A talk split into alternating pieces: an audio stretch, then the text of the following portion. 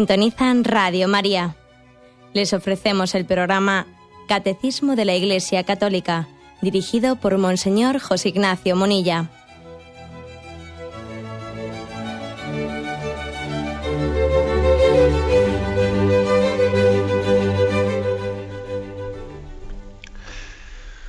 Un cordial saludo a todos los oyentes de Radio María. Un día más, con la gracia del Señor, proseguimos el comentario del catecismo de nuestra Madre la Iglesia. En concreto, habíamos quedado en el punto 2669.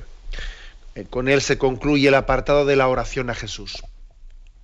Y vais a ver que se concluye pues concretando esa oración a Jesús en una devoción muy concreta o en unas devociones muy concretas. Dice así: La oración de la Iglesia venera y honra al corazón de Jesús, como invoca su santísimo nombre adora al Verbo encarnado y a su corazón, que por amor a los hombres se dejó traspasar por nuestros pecados. La oración cristiana practica el Via Crucis, siguiendo al Salvador. Las estaciones, desde el pretorio al Gólgota y al sepulcro, jalonan el recorrido de Jesús, que con su santa corona nos redimió. O sea que después de que hemos hablado de la oración a Jesús y especialmente recordaréis que hemos dedicado un tiempo especial a hablar de lo que se llama esa oración oriental al, eh, al nombre de Jesús, estilo como el peregrino ruso, etcétera, esa oración estilo litánica, en la que se invoca el nombre de Jesús, Jesús, hijo de David, ten compasión de mí, etcétera, ¿no? Después que hemos explicado eso, ahora se habla de, otra devoción cuyo origen no es tan, digamos, oriental, sino más occidental, ¿eh? pero bueno, quizás este último que he dicho sería muy matizable, porque la devoción al corazón de Jesús, pues no es, eh, aunque quizás ha tenido un momento muy fuerte, ¿no? Pues en, en en las revelaciones del Sagrado Corazón Santa Margarita María de la Coque, sin duda alguna trasciende meramente esas revelaciones particulares y tiene una implantación muy grande también en Oriente. Vamos a hablar de ello. ¿eh? Vamos a hablar, no me voy a prodigar en dar explicaciones sobre qué tipo, ¿eh? Qué tipo de devociones concretas hay al corazón de Cristo, pues eh, lo de los primeros viernes de mes, otro tipo de oraciones de consagración al corazón de Jesús. No me voy a prodigar en, la explicación concreta de qué devociones o qué oraciones hay, ¿eh? sino más bien ver un poco qué significa, ¿eh? qué significa este tipo de, de oración dirigida al corazón de Cristo, qué bases teológicas tiene, qué significado, ¿no? Tiene para nuestra espiritualidad. ¿eh? Como digo, pues es eh, una, concreción de la oración a Jesús. ¿eh? Dice, la oración de la Iglesia venera y honra al corazón de Jesús. bueno, además sabéis que existe la solemnidad, una solemnidad del corazón de Jesús, por lo tanto no estamos hablando de una devoción particular para algunas personas concretas que tienen esa devoción, no, no, es decir, está ofrecida más allá y por encima, ¿eh? más allá y por encima de las revelaciones particulares, está ofrecida a toda la Iglesia universal. ¿eh? Por, tanto, es un patrimonio común de toda la Iglesia universal. No es una devoción particular de, unos, no, no, no. ¿eh? Aunque luego alguien podrá tener una devoción especial, pero si es una solemnidad, una solemnidad, pues obviamente está ofrecida a todo el mundo. Con esto pasa lo mismo que con la divina misericordia. ¿eh? Vamos a ver, la divina misericordia. El momento en que Juan Pablo II ¿eh? solemnemente mm, pues, proclama la solemnidad de la divina misericordia el segundo domingo de Pascua, obviamente eso trasciende el hecho de que haya comenzado siendo pues, una devoción particular en las, en las revelaciones privadas del Señor a Santa Faustina Kowalska, trasciende eso y pasa a ser también eh, en, el sentido teológico de la palabra, pues eh, un patrimonio común de, nuestra espiritualidad, de nuestra liturgia. ¿Mm? Solemnidad de la Divina Misericordia, el segundo domingo de Pascua. Ya sabemos que la Iglesia no, no, obliga a creer, ¿eh? no, es ningún dogma de fe, las revelaciones particulares, aun cuando estén aprobadas, aun cuando estén aprobadas por la Iglesia Católica. El hecho de que la Iglesia Católica haya, haya discernido eh, y, haya, dado, digamos, pues su, bendición ¿eh? a las revelaciones particulares de Santa Margarita María de la Coque ¿eh? en el siglo XVII, o, Santa Faustina Kowalska en el siglo XX, eso no, eso no quiere decir que, un, que, un, cristiano tenga obligación de creer en esas devociones particulares. Nadie sería hereje, eh, para entendernos, porque no creyese en esas revelaciones particulares. Nadie. Ahora bien, más allá de esas revelaciones particulares, hay un patrimonio común que es el de, el de nuestra... Mm, nuestra fe en el corazón de Cristo, nuestra fe en la devoción al corazón de Cristo y en la divina misericordia que trasciende las revelaciones particulares. Y eso sí, eh, eso sí, que forma parte de ese patrimonio común y es una liturgia en la que todos los católicos nos, vemos confluir. Bien. Luego, lógicamente, pues el hecho de que unas revelaciones particulares pues hayan tenido lugar a alguien que es santo, pues como es el caso de Santa Bernadette, ¿eh? Santa Bernadette en Lourdes, o, o Santa, como he dicho, pues esto, como Santa Margarita María de Alcoque, etcétera, lógicamente, pues hombre, da una gran garantía el hecho de que pues una persona que ha sido objeto de unas revelaciones particulares haya sido canonizado por la Iglesia, ¿no? Pues hombre, pues es verdad que no, pues que por supuesto, ¿no? Que sigo afirmando que no se trata una revelación particular, nunca será objeto de un depósito de fe ofrecido a todo el mundo para ser creído, ¿eh? digamos obligatoriamente, ¿no? Pero hombre, lógicamente el hecho de que sean unas personas canonizadas por la Iglesia les da un grado de fiabilidad y de garantía muy grande, ¿no? Pero bien, como digo, yo no me voy a meter en eso. ¿eh? No voy a meter tanto en el tema de las devociones particulares, sino en el tema de las bases teológicas y qué significado tiene para nuestra espiritualidad. ¿eh? Este orar a Jesús, invocar el santísimo nombre de Jesús bajo la advocación del, del corazón de Jesús. ¿eh? Igual sería bueno comenzar diciendo que esta espiritualidad del corazón de Cristo se caracteriza por incluir especialmente los sentimientos. ¿eh? Sabemos que el corazón es un símbolo, es un símbolo de la, sede de los sentimientos. ¿eh? Es el lugar en el que eh, la razón y la voluntad confluyen. es toda una simbología. Y, es importante que entendamos que la espiritualidad incluye también los sentimientos. ¿eh? En un ambiente racionalista y pragmático, bueno, se tiende a rechazar lo emocional. Hay una tendencia muy, muy fuerte, ¿no? Decía un teólogo, un teólogo conocido, Karl Rahner, decía él que despreciando el sentimiento, tenemos el riesgo de hacer del cristianismo una abstracción, y una abstracción no necesita de corazón. Lo decía él hablando del corazón de Cristo. ¿eh?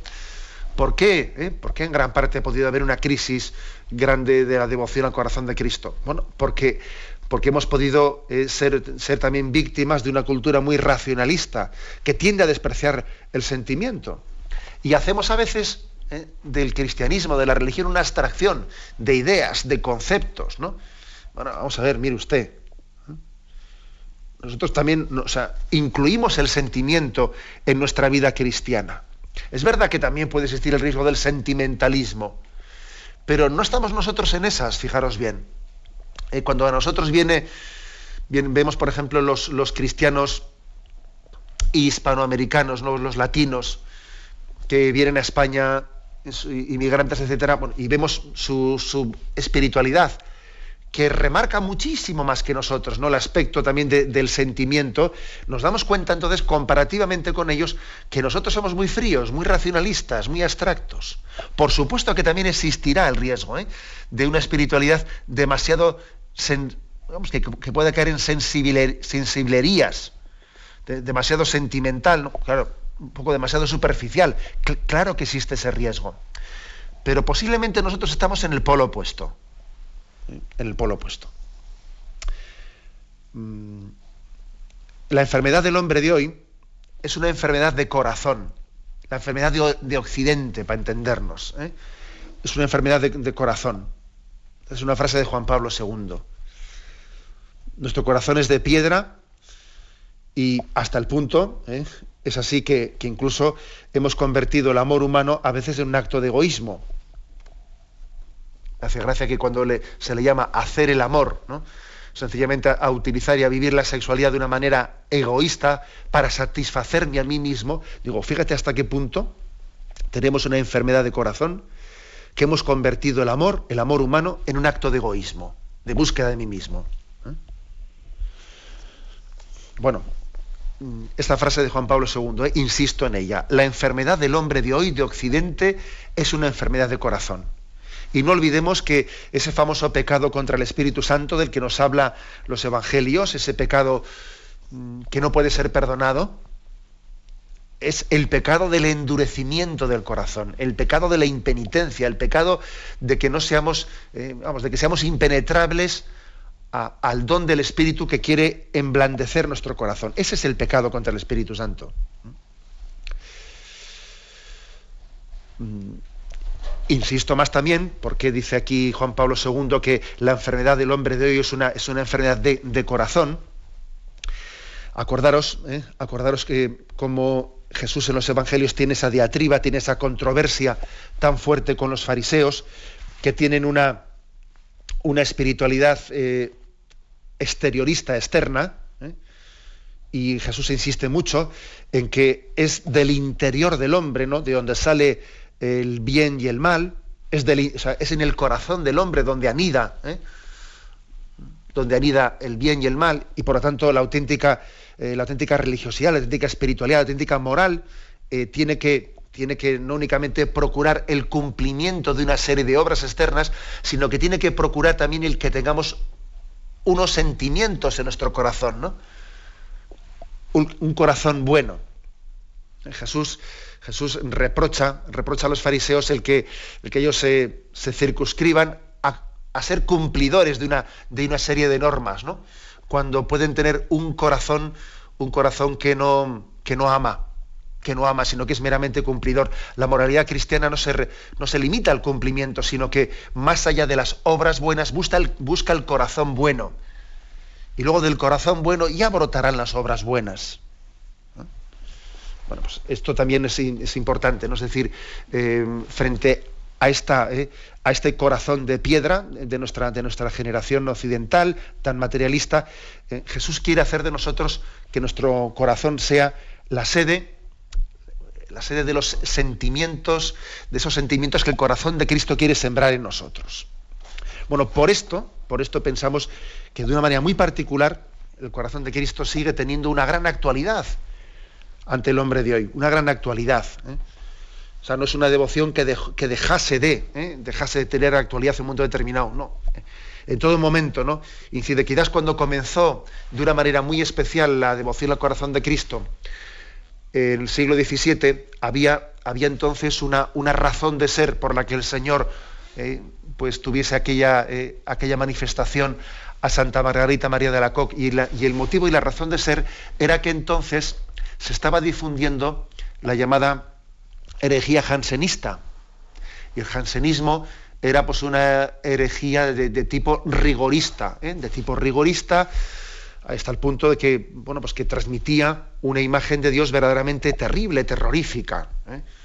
Un Dios verdaderamente mm, tan, eh, digamos, condenador, que se, subrayaba el concepto del temor de Dios pues, de una manera insana, eh, poco centrada. Eh, poco centrada. Y en, ese, y en ese contexto de jansenismo, la providencia quiso que se abriese camino la devoción al corazón de Cristo, en la que se subrayaba especialmente el que somos salvados por el amor gratuito. Dios te ama, Dios te quiere y te ama gratuitamente y te ama sabiendo que es pecador.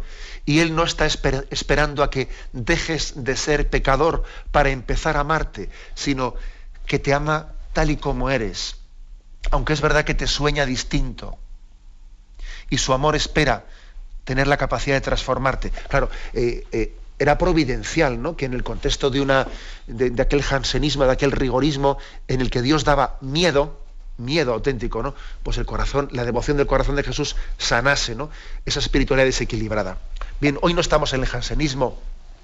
Eso ciertamente ha cambiado. Hoy quizás, hoy quizás casi estamos en el polo opuesto, en la falta de respeto a Dios, en la falta, bueno, aquí todo el mundo se considera que, a mí todo el mundo se considera que Dios le tiene que salvar, aquí por supuesto que algunos hasta niegan la posibilidad de la, de la condenación. Estamos en el polo opuesto del jansenismo que parece que a Dios le podemos tirar de la barba, ¿no? Eh, incluso hay una falta de sentido de la trascendencia y del respeto a Dios muy notoria. Entonces, si ya, ya se ha pasado aquel contexto del jansenismo, entonces hoy, hoy en día ya no tiene razón de ser, ¿no? O sea, no tiene tanta actualidad la devoción al corazón de Cristo. Sí, sí, la sigue teniendo, pero quizás bajo otro concepto distinto, ¿no? Al que era aquel contexto jansenista, bajo otro concepto. Eh, sobre todo porque yo creo que hay una gran carencia afectiva en nuestra generación. Nuestra generación tiene una gran carencia afectiva. En, no, sabernos queridos, el que muchas veces nos utilizamos unos a otros, ¿no? Tanto vales cuanto tienes. Eh, o tienes, tienes amistades si eres útil, si eres útil para los demás en medio de este mundo tan materialista, tan materialista, eh, existe una gran necesidad, una gran actualidad, el mensaje del corazón de Cristo que nos, que nos recuerda que somos amados personalmente, que para Dios somos importantes, que no somos un número, que no somos, que somos mucho más que unos bienes materiales, ¿no? Bajo otro concepto, pues, ¿no? Podemos continuar diciendo que la esencia eh, de esta espiritualidad tiene, tiene toda, toda su actualidad, ¿no? Hubo una encíclica de Pío XII, Aurietis Aquas, ¿eh? una encíclica que fue mm, bueno, pues, eh, importantísima para, para explicarnos esta devoción del corazón de Cristo. En esa encíclica Pío XII decía que la devoción al corazón de Jesús es la, quinta esencia del cristianismo. ¿eh? Menuda expresión, ¿eh? Decía él, es la quinta esencia del cristianismo. Bien, también, también entre nosotros no tenemos manifestaciones del magisterio más actual, como el de Juan Pablo II, la Divis y Misericordia, y también eh, en Benedicto XVI, especialmente en algún escrito, en algún escrito que públicamente también eh, pues, entregó al, precepto general de la Compañía de Jesús, eh, pidiendo que la Compañía de Jesús difunda, difunda especialmente esta devoción. Tenemos también no pronunciamientos de los papas mm, pues, más actuales de, de nuestros días sobre la actualidad y la importancia de la devoción al corazón de Cristo. Vamos a hablar sobre ello, pero tenemos primeramente un momento de reflexión.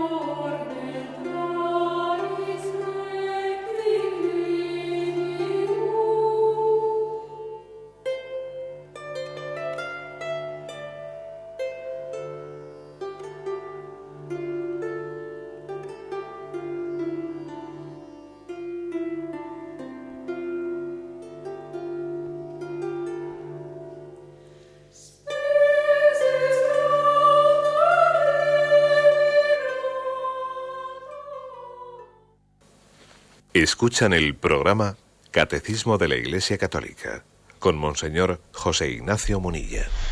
Estamos comentando el punto 2669 en el que se habla de la oración de la Iglesia que se dirige al corazón de Jesús. Y, eh, e intentando explicar por qué tiene tanta eh, importancia y actualidad esta devoción al corazón de Cristo, yo en primer lugar destacaría lo siguiente. Lógicamente la oración al corazón de Cristo pues no es algo distinto de la que se dirige a Jesús de Nazaret, a Jesucristo. ¿eh? Se recalca especialmente, sin embargo, se recalca especialmente en esta devoción al corazón de Cristo el hecho de que Cristo viva ahora ¿eh? y sea sensible a mi respuesta. Digo viva ahora, ¿eh? porque a veces tenemos el peligro de hablar de Cristo, como a veces parece que se puede hacer en un contexto de exégetas, como si fuese algo pasado, ¿no? Alguien que vivió entre nosotros, vivió entre nosotros, ¿no? Se dice, en aquel tiempo Cristo dijo, y bueno, nos parece que nos remitimos a algo que ya pasó. No, no, no, no es en aquel tiempo. ¿eh? Cristo vive ahora. Su corazón late, palpita, Él vive entre nosotros. ¿no? La devoción al corazón de Cristo remarca mucho el Cristo hoy, el Cristo ahora, que late, cuyo corazón está, es una presencia palpitante, que late de amor por cada uno de nosotros. Nosotros hablamos de los sentimientos y actitudes de ahora del corazón de Cristo a través de los hechos de su vida que acontecieron hace dos mil años, ¿no? Pero no se trata de recordar hechos pasados, sino que en aquellos hechos que recoge el Evangelio captamos el corazón de Cristo ahora, que Cristo sufre ahora y que Él se alegra en este momento, ¿no? Esto es importante, ¿eh? es muy importante este aspecto. Al mismo tiempo, insistir en que esta devoción al corazón de Cristo eh, subraya que, que, Él es sensible a nuestra respuesta de amor, también está sanando una imagen que a veces existe pues, de, Dios, de un Dios muy lejano. ¿no? Está, está, este teólogo eh, protestante, Karl Barth, este teólogo protestante, él fue el que acuñó, eh, bueno, o por lo menos si la acuñó él, pero la difundió él, mucho, pues un término que des, designe a Dios como el totalmente otro. El totalmente otro. Claro, hablar de Dios como el totalmente otro, bueno, ya sabemos, ¿no? Ya sabemos que Dios es omnipotente, infinito, inmutable, pero claro, decir el totalmente otro tiene, tiene un riesgo muy grande, porque es como decir, a ver, tú, todo lo que se te ocurra decir de Dios, en el fondo, eso, Dios es muchísimo más de lo que tú has dicho, y tú, con lo que has dicho, es imposible entenderle a Dios, ¿no? Claro, es subrayar la distancia infinita entre Dios y el hombre, y entonces dicen, oye, entonces ¿cómo hablo con él? A ver, ¿cómo habla una hormiga con un hombre? Es imposible que hable, ¿no? Porque para poder hablar hay que tener algo de semejanza, ¿no? Entonces, desde esta, desde esta perspectiva, ¿eh?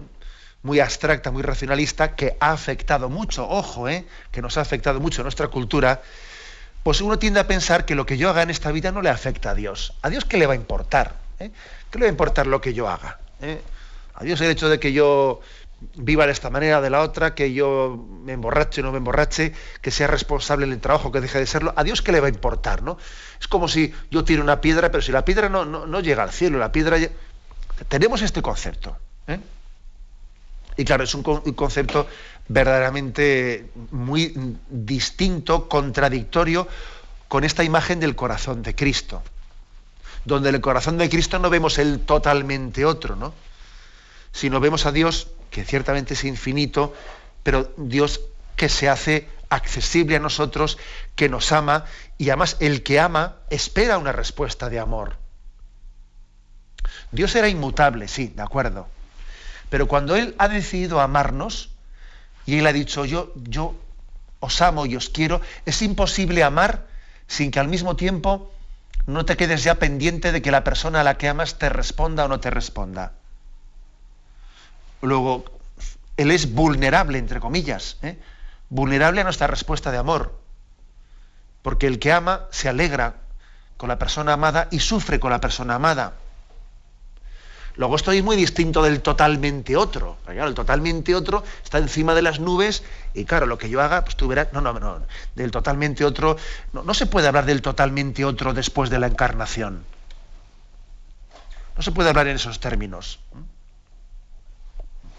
Luego, Dios es sensible a nuestra respuesta de amor. Dios es sensible a ella. ¿eh? hay una sensibilidad que tenemos que percatarnos de ella y es, es, eh, es básica. ¿eh? O sea, Dios es sensible a la respuesta del hombre. Y Dios tiene pasión por el hombre concreto. Pasión por, por cada uno de nosotros. Por cada uno de nosotros. Esto tiene, tiene también eh, importancia grande. ¿no? Dios tiene pasión por cada uno de nosotros y nos ama con ternura a cada uno de nosotros. por ejemplo, cuando eh, existen eh, imágenes en la Sagrada Escritura, aunque una madre se olvide del hijo de sus entrañas, yo no me olvidaré de ti. Como un esposo busca a su esposa, como a la niña de sus ojos. Dios tiene sed de nuestro amor personal, como dice en el diálogo a la samaritana. Ya nos llamo siervos, os llamo amigos, porque es decir, hay una relación personal, que esto está muy remarcado en esta devoción al corazón de Cristo. Precisamente la gran sorpresa de Zaqueo, recordad, eh, en ese encuentro que tuvo Zaqueo con Jesucristo, es que le conocía personalmente. Pero me conoce personalmente. Zaqueo, baja de ahí que tengo que hospedarme ahí en tu casa. Y esta a mí de que me conoce. Pero hombre, qué sorpresa que me conozca a mí, porque una cosa es, no sé, hablar de Dios así en términos genéricos, pero yo había venido aquí a ver cómo pasaba y me, llevó la sorpresa de que Él me habla tú a tú. O sea, esta es la gran sorpresa, ¿no? El amor personal que Cristo tiene por cada uno de nosotros, ¿eh? ese amor personal. Bien, pues este aspecto lo vamos a complementar todavía con, otra, otra, característica más de, la devoción al corazón de Cristo.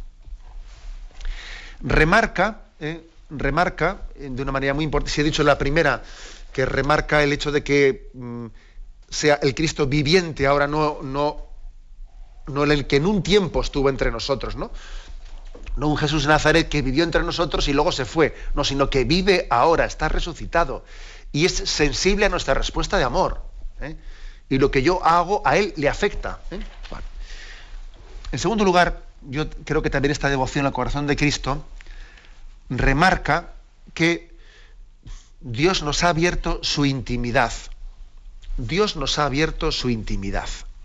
¿Eh? estamos llamados a un conocimiento interno. Eso que San Ignacio de Loyola insiste tanto en los ejercicios espirituales, ¿no? Insiste, insiste hasta la saciedad, pedir la gracia de tener un conocimiento interno de Cristo que amó y se entregó por mí. Conocimiento interno de ese amor de Cristo, esta devoción nos remarca mucho. Podríamos acercarnos desde muchos, eh, desde muchos puntos o desde muchos pasajes evangélicos para hablar de esto. Me quiero servir de uno, que está en el capítulo segundo de San Juan, que es ese gesto que hizo Jesús de la expulsión de los mercaderes del templo. Capítulo segundo de San Juan, versículos 13 y siguientes. Estaba ya próxima la fiesta judía de Pascua y Jesús subió a Jerusalén encontró el templo lleno de gente que vendía bueyes, ovejas y palomas, y de cambistas de monedas sentados detrás de las mesas.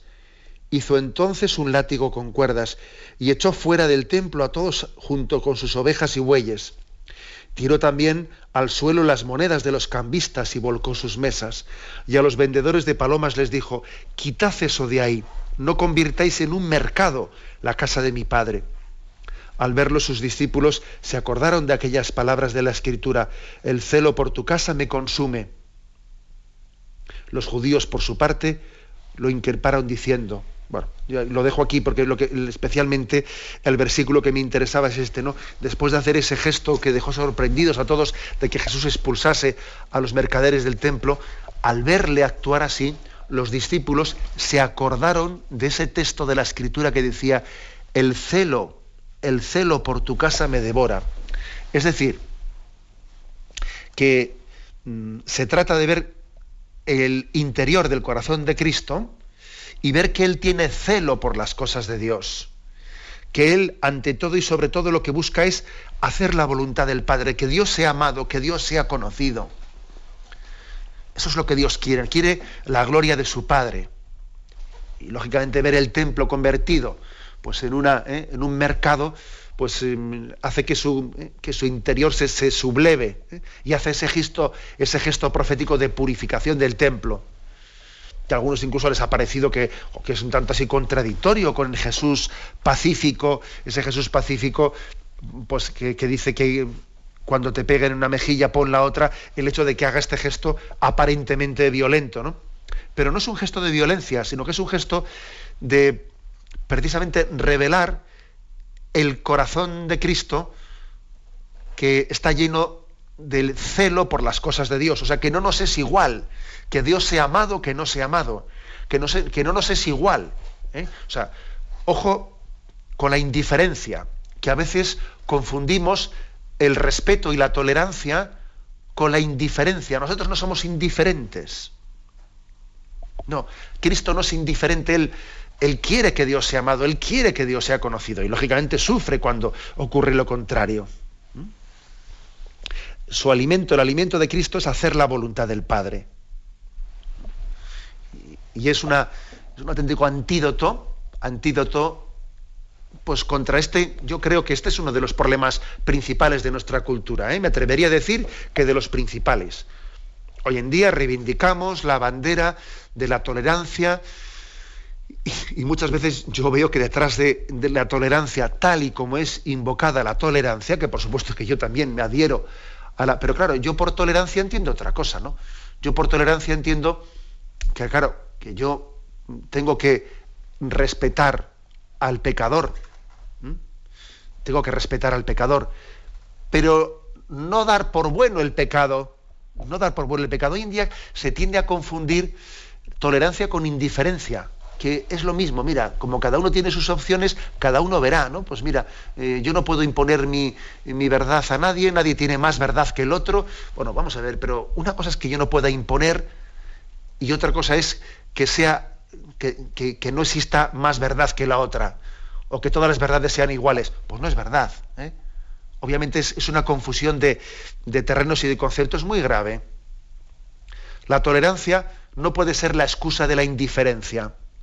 Y el corazón de Cristo no era indiferente, era pacífico y tenía paciencia con nosotros, pero al mismo tiempo ardía, ardía de amor y sufría. ¿Mm? Eh, entonces, mm, subrayemos este aspecto. ¿eh? Subrayemos este aspecto que es tan importante como el otro. Jesús es tan paciente como ardiente. Tan paciente como ardiente. Y no podemos subrayar uno, dijamos, pues que Jesús era ardiente y pretender hacer una imagen de, un Jesús intolerante que no lo fue. Pero no hagamos una imagen por subrayar la paciencia de Jesús como si Jesús fuese indolente o indiferente, que no lo era, que sufría. Hay un, hay un eh, texto evangélico, un texto evangélico que también eh, ayuda mucho, ¿eh? ayuda mucho a entender esto, y es el texto de Juan 19, versículo 31 y siguientes, que es el texto de la lanza del soldado que traspasó el corazón de Cristo y de él brotó sangre y agua. ¿eh? Pues bien, ese texto, curiosamente, no lo vemos en los evangelios sinópticos, en Mateo, en Marcos y en Lucas, este pasaje no está, pero en su lugar, en su lugar, allí se narra en los evangelios sinópticos se narra el, hecho de que Jesús al fallecer, al expirar, dio un fuerte grito y se rasgó el velo del templo de arriba abajo. O sea que curiosamente el Evangelio de San Juan, que sabéis que ha sido escrito más tarde, años más tarde, y tiende a no, bueno, tiende a no repetirse con pasajes que ya han sido narrados en los sinópticos, él cuenta el corazón, narra el episodio del corazón traspasado de Cristo, allí donde los evangelios sinópticos, Mateo, Marcos y Lucas, contaban el episodio del el velo rasgado del templo en el momento de, la muerte de Cristo. Y con esto, eh, con esto se está subrayando, se está enfatizando que el corazón de Cristo es la expresión de que no hay nada ya oculto entre Dios no hay secretos entre Dios y nosotros. El corazón de Cristo abierto es como si dijese, mira, rasgamos el velo del templo. Ese velo del templo que ocultaba una parte del santuario de Dios en la que ya nadie podía entrar, porque eh, únicamente el sumo sacerdote podía entrar al otro lado de la cortina el, del velo del templo que tapaba el Santa Santorum, únicamente una vez al año el sumo sacerdote podía pasar al otro lado de, pero nadie más podía entrar allí. Ese velo del templo se rasga al mismo tiempo que el corazón de Cristo es abierto por la lanza del soldado, lo cual significa que la muerte redentora de Cristo es como el momento de la plena revelación de Dios para nosotros. Ya no tengo secretos con vosotros, os lo descubro todo es un momento cumbre de la, revelación, ¿eh? un momento cumbre de la revelación en el que podemos decir que eh, la espiritualidad del corazón de Cristo está subrayando la intimidad. No hay secretos entre nosotros. ¿eh? Lo que mi Padre me ha revelado, yo, yo os lo comunico a vosotros. Tenemos un momento de reflexión y continuamos enseguida.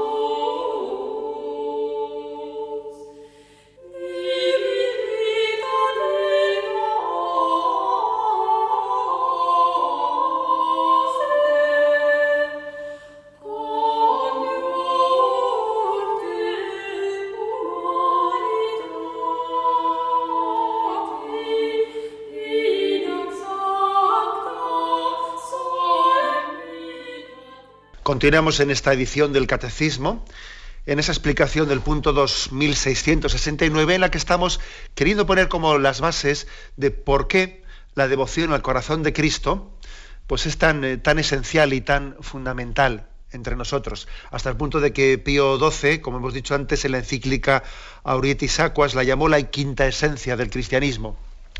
Hay que subrayar otro aspecto, que antes no, no lo he mentado explícitamente, y es el hecho de que el corazón de Cristo, obviamente, pues es, no, es, sino el mismo Jesús, el mismo Hijo de Dios, Hijo de David, ¿eh? pero se subraya especialmente, en esa imagen del corazón de Jesús, se subraya al hombre Cristo Jesús, que nos ha salvado por su voluntad humano-redentora. ¿eh? Sabes que también el, corazón es también la sede es la imagen de la sede de los sentimientos y la sede de la voluntad. ¿eh? Igual que se refiere más a la, a la, la razón, a la cabeza. ¿eh? Alguien es muy, muy racional. Bueno, eh, parece que lo, ligamos a, la cabeza. Sin embargo, la voluntad la, ligamos y los sentimientos, los ligamos al corazón. Bien, esto por lo tanto subraya que Cristo nos salva, especialmente la salvación ha sido por su voluntad humano redentora lo que a nosotros nos salva de Jesús, lo meritorio de la salvación de Jesucristo, es que cumplió la voluntad de Dios siendo hombre. En cuanto a Dios, hombre, en cuanto a Dios es evidente que el verbo siempre hace la voluntad del Padre. ¿Eh? Eso es bastante obvio. ¿eh? la voluntad de, del Padre del Hijo y del Espíritu Santo está perfectamente unida en esa, ¿eh? en esa sintonía de la Trinidad que nosotros es hasta, hasta vamos, eh, pues no podemos más que atisbarla, ¿no? Y tendremos toda la eternidad para, para gozarla, ¿no? Esa sintonía, esa comunión perfecta que hay entre el Padre, el Hijo y el Espíritu Santo. Pero claro, lo, lo novedoso, lo meritorio, el auténtico mérito, mérito que Jesucristo ha presentado ante el Padre, ¿no? Haciendo que también nosotros participemos de ese mérito de Jesucristo, es que la voluntad de Cristo en cuanto hombre, en cuanto hombre, sea plenamente obediente a la voluntad del Padre. ¿eh? Acordaros de ese texto de la carta a los Hebreos, el capítulo 10, que dice, por eso al entrar en el mundo dice, sacrificio y oblación no quisiste, pero me has dado un cuerpo, holocaustos y sacrificios por el pecado no te agradaron. Entonces dije, he aquí que vengo a hacer tu voluntad. Es decir, vamos a ver, otro tipo de sacrificios a Dios no le, no, le complacen, ¿eh? no le complacen los sacrificios de machos cabríos, de animales, mm, propios del Antiguo Testamento.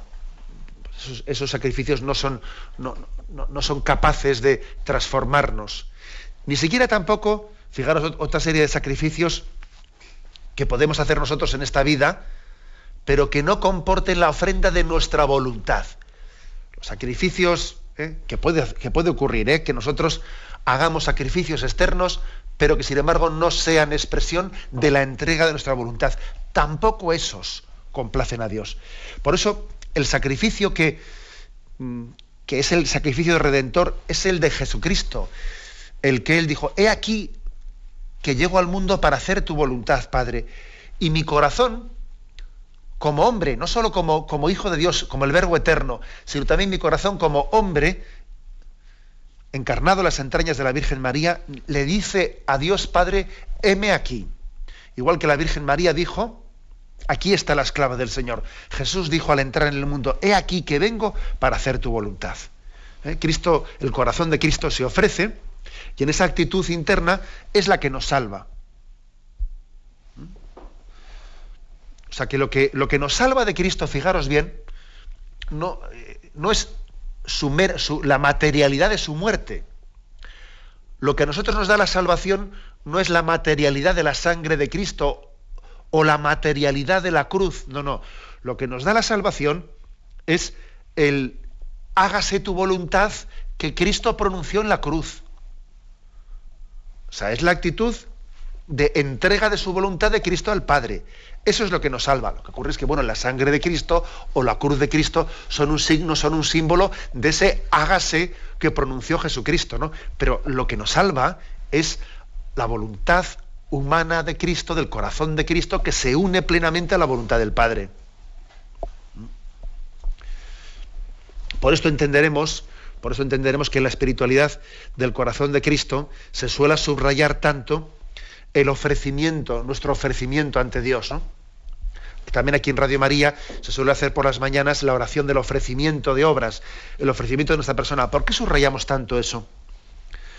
Porque al final lo, más valioso, al igual que a Jesucristo, ¿no? Pues tomando, tomando el punto de partida, el que es el de la redención de Jesucristo, lo que, nos, lo que nos salva no es la materialidad, lo que nos hace agradables a Dios no va a ser tanto la materialidad de las cosas que hagamos.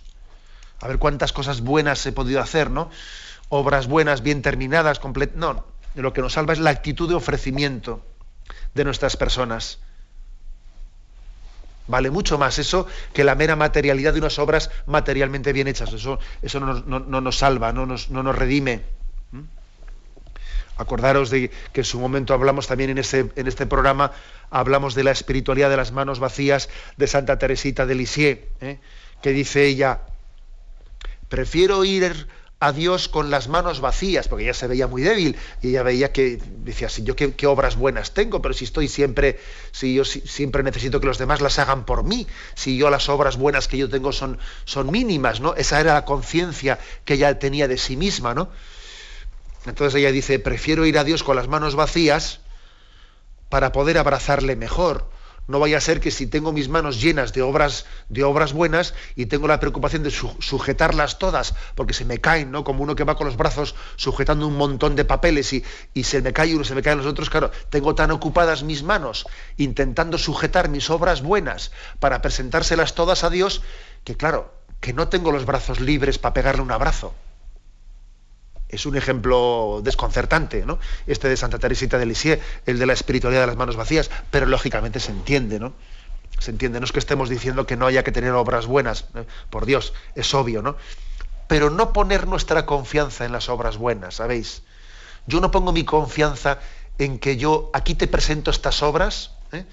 y entonces estas obras son las que me dan derecho a. No, la, en el fondo nuestra salvación consiste en pronunciar un Señor, acepto tu voluntad, ¿eh? te, ofrezco, te ofrezco mi vida. Y lógicamente fruto de ese ofrecimiento vienen unas obras buenas, como, como es obvio, ¿no? Pero tomando pie de la imagen de, del corazón de Cristo que nos enseñó a ofrecernos y a ponernos plenamente en las manos de Dios Padre, también nosotros entendemos que esta es la esencia de nuestra espiritualidad. La esencia de nuestra espiritualidad es decir, corazón de Cristo, en ti confío. Y es decir, junto con Cristo, Padre, me pongo en tus manos, haz de mí lo que quieras, sea lo que sea, te doy las gracias. Estoy dispuesto a todo con tal de cumplir tu voluntad. Esa es la esencia de la espiritualidad cristiana, que aprendemos del corazón de Cristo y que junto con el corazón de Cristo dirigimos al Padre. Bueno, tenemos el tiempo cumplido. Vamos a dar paso a la intervención de los oyentes. Podéis llamar para formular vuestras preguntas al teléfono 917 107 700. 917 107 700.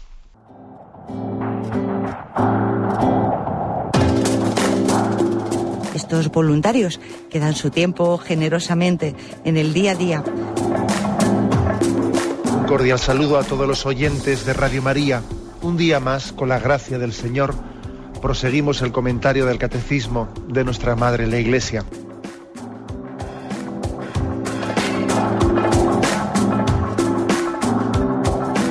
Porque le has quitado la única manera de protesta que tiene. O sea que cuando hay un dolor fuerte no hay que tomar analgésicos, hay que ir no, no, directamente hay que al médico. tomar, no, sí, hay que, bien, Primero pero, pero no analgésicos fuertes para que se cometa el error de bloquear la defensa y no poder llegar al diagnóstico. Bien, bien. ¿Le gustaría tener sus programas favoritos de Radio María para escuchar en cualquier momento? Llame y pídanos el programa que más le interesa en cualquiera de sus emisiones. Recogeremos su petición y sus datos completos para hacer el envío. Solo necesita un lector de CD o DVD que admita el formato de compresión MP3. Llame al 917-107-700 y atenderemos su petición encantados. Tome nota. 917-107-700. Radio María, más cerca de usted.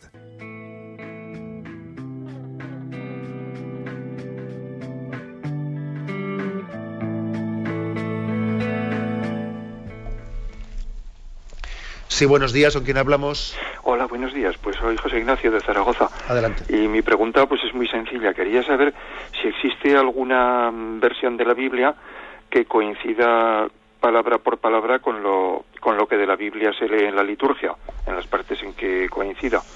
O si por el contrario pues todas eh, difieren en, en palabras aunque no en significado. De acuerdo. Pues una pregunta interesante que también tiene una, una respuesta concreta. Eh, la va a ver próximamente. Vamos a ver, eh, en este momento en la conferencia episcopal está a punto de concluir ya todo un proceso en el que exista pues una traducción oficial oficial de la Sagrada Escritura eh, en lengua española. Una traducción oficial pues hecha y, por, por la propia Iglesia y, y, digamos aprobada por la Santa Sede. A partir de ese momento, en el momento en que, se, que, se, que está a punto de concluirse ya en esa aprobación, a partir de ese momento todos los textos que nosotros leemos de la liturgia se adaptarían a esa traducción y entonces coincidirían coincidirán a partir de ese momento estamos hablando de, de un espacio corto de meses o de, o de un año ¿eh? o, de, o, de, dos años ¿no? lo que estoy diciendo a partir de ese momento coincidirán esa Biblia y todos los libros litúrgicos según se vayan renovando sus textos bíblicos irán coincidiendo con esa Biblia ¿eh? yo creo que es una demanda importante, pues que, pues que, como bien ha dicho el oyente, el sentido no cambia de las distintas traducciones, pero es verdad que nos ayuda bastante el tener una tra traducción unificada, pues para la memorización de ciertos textos, etcétera, ¿no? Por lo tanto, en este mismo momento no lo hay, pero está a punto de salir ya, ¿eh? y, y, próximamente también, pues me imagino que se dará, se dará noticia de ello. Adelante, damos paso al siguiente oyente. Buenos días. Sí, hola, buenos días, monseñor. Sí. Mm, quería consultarle. Tengo a mi madre que está pues mayor, eh, tiene 84 años y pues lleva tiempo sin confesarse ni, ni comulgar. Mm, no porque no sea persona que, que lo viniese haciendo, porque era persona de, de comunión diaria. Pero pues últimamente como que pues eh, pues la operaron y tal y fueron a verle sacerdote lo que le dijeron, usted a su edad está como dispensada de todo, ¿no? Yes. Y entonces eh, parapeta en cualquier cosa porque hoy hace frío, porque hoy hace viento, no sale para, para recibir al Señor y sin embargo, pues si tiene que ir al médico, pues va. Uh, me dice que yo le lleve la comunión, que no quiere molestar a los sacerdotes. Yo digo, si estuvieses impedida, yo te la traería. Digo, pero es que si no, y no sé qué tengo que hacer porque me da mucha pena. Ya. Bueno, mire, yo, yo soy de la opinión, ¿eh? yo soy de la opinión de que hay que, eh, ante la duda, ¿eh? ante la duda, hay que hacer la interpretación, en mi opinión, pues mm, mm, de darle el pleno voto de confianza a su madre, porque yo entiendo que, que no todas las personas también se sienten psicológicamente seguras a los 84 años de la misma manera para salir de casa, les da el mismo grado de angustia, el mismo grado de miedo. Entonces yo creo que sobre esa especie de sospecha que tiene usted, bueno, pues yo, pero yo pienso que ya podía esforzarse más. Bueno, vamos a ver, yo pienso que hay que darle un voto de confianza. Máxime, como usted bien dice, porque ella siempre ha sido una mujer que, que ha tenido su, su, relación con el Señor sacramental, etcétera, etcétera, y aprecia y vive, y vive esa relación con el Señor, ¿no? Que a ella en este momento le dé miedo, dice, sí, pero no le da miedo cuando va al médico, ya, pero mm, mire, yo, yo no juzgaría, no juzgaría con el, con el, eh, con la vara, ¿eh? con una vara de medir estricta eso, ¿eh? porque usted y yo tenemos ahora otra edad, tenemos otra seguridad hacia nosotros mismos y a ver usted y yo cuando tengamos 84 años qué tipo de seguridad o inseguridad tenemos si llegamos, ¿no? Si llegamos. Por lo tanto, yo pienso que usted debe procurar que su madre pueda recibir los sacramentos máxime cuando ella lo pide en casa. Bien si ha llevado por los sacerdotes y si usted eh, también puede colaborar ¿no? con los sacerdotes y así también ellos se lo indican, etcétera, para llevarle la comunión de vez en cuando a su madre, pues yo pienso que, pues que, eh, que debe de hacer esa opción. ¿eh? Es mi consejo, vamos. ¿eh? Adelante, vamos a un siguiente oyente. Buenos días. Buenos días. Buenos días, sí, le escuchamos. Sí, por favor, mire, aquí yo quería preguntarle, referente a, a, lo que dice San Mateo, que esta vida debe estar precedida, o esta resurrección debe estar precedida de las obras de caridad que haya llevado a cabo, o al contrario, lo realizado. ¿Cómo ve usted las obras de caridad que dice ahora de las obras de caridad? Yo, para mí, es lo más grande que puede tener la vida. De acuerdo. Sí, obviamente, ¿no? O sea, acordémonos de tuve hambre y me diste de comer, tuve sed y me diste de beber. O sea, son todas las obras de misericordia eh, que en el fondo son expresión. En el, en el programa de hoy hemos insistido mucho en que la devoción al corazón de Cristo tiene, tiene el objeto no ya únicamente de que hagamos obras buenas, sino de que tengamos un corazón bueno, que es mucho más, ¿eh? que es mucho más. ¿eh? Ahora, lógicamente, quien tiene un corazón bueno, un corazón que participa de los sentimientos de misericordia, da frutos de obra de misericordia. ¿eh? Sería absurdo pretender que uno tenga un corazón misericordioso sin que dé frutos de misericordia. Por sus frutos los conoceréis, ¿no?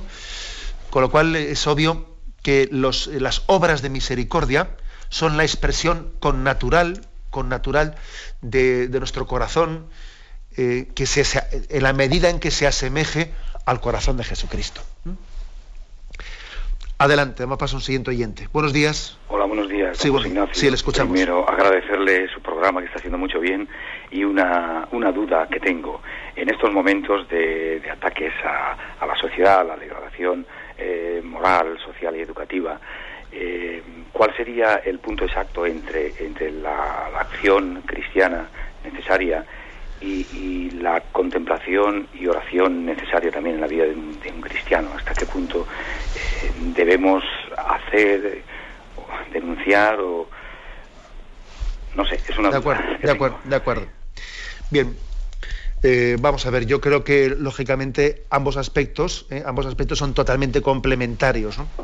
Ese aspecto de, creer en la, en la fuerza de la oración para que, eh, pues para que el mal no triunfe entre nosotros, esa acción contemplativa, intercesora, intercesora y también pues, un, una acción profética en la que de, denunciemos y, lleguemos, y, llevemos adelante también gestos. ¿no? Lógicamente no es lo mismo pues, en qué proporción hace una cosa y la otra alguien que tenga un tipo de vocación, otro tipo de vocación. Eso ya usted ya se da cuenta, no es lo mismo en qué proporción vive estos, dos elementos, el padre de familia o, o, no sé, o la religiosa contemplativa, es obvio. ¿no? Ahora, yo, ¿cómo buscar el equilibrio? Yo le diría que también para buscar ese equilibrio tiene usted que, pues, que acercarse a algunas asociaciones, ¿no? algunas asociaciones de, de, católicos que vivan también, que, que, tengan también, que compartan su reflexión, de ver cómo, cómo hacer presente el reino de Cristo, por ejemplo, en el tema de la educación, que está siendo tan cuestionada, o del derecho de los padres hacia la educación de los hijos, que está siendo tan reiteradamente violado. Bueno, pues yo creo que ese discernimiento tiene que hacerse a través de alguna asociación también es verdad que a la hora de elegir una asociación uno también está eligiendo ya de facto, ¿no? Pues mm, bueno, pues un tipo de acción, mm, pues de un, no sé, pues con unos matices o otro. Pero bueno, eso es legítimo la medida que también, sean asociaciones, ¿no? Que tengan su, su legitimidad y su aprobación, que estén contrastadas. Por lo tanto, yo le diría, mm, piense usted en que esa acción de presencia en la vida pública, de denuncia, usted a solas no la puede llevar y hacer que sea una asociación que le merezca confianza, ¿eh? que, le que tenga un sentido católico, un sentido cristiano, que le merezca confianza y déjese también, bueno, no sé, yo diría aconsejar a qué tipo de iniciativas sumarse, etcétera. Bueno, pues yo creo que también en ese asociacionismo católico tendrá usted una respuesta de su pregunta. Adelante, vamos pasando a una última llamada. Buenos días.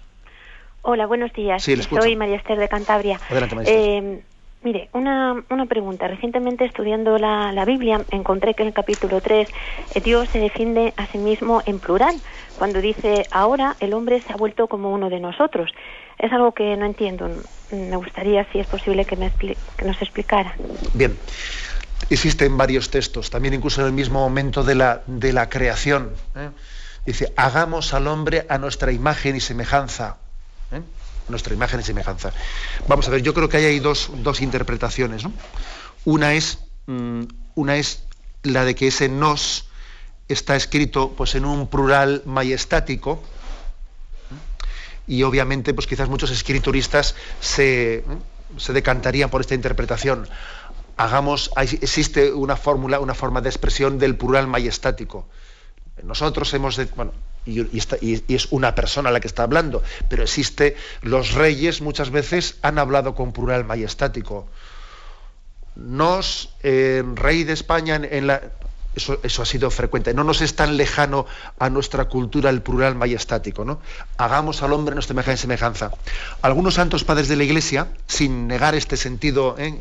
anterior que he dicho, también, también han querido ver una referencia, un eco un eco de la, de la Santísima Trinidad, de las tres personas divinas, Padre, Hijo y Espíritu Santo, que el autor sagrado obviamente, pues cuando escribe el libro de Génesis, no era consciente de eso ni, ni remotamente, ¿no?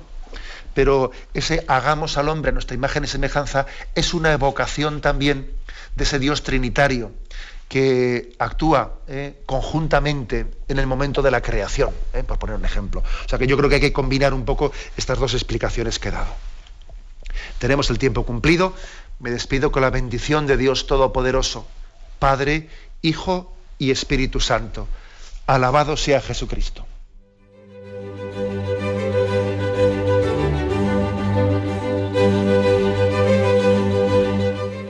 Han escuchado en Radio María el Catecismo de la Iglesia Católica con Monseñor José Ignacio Munilla.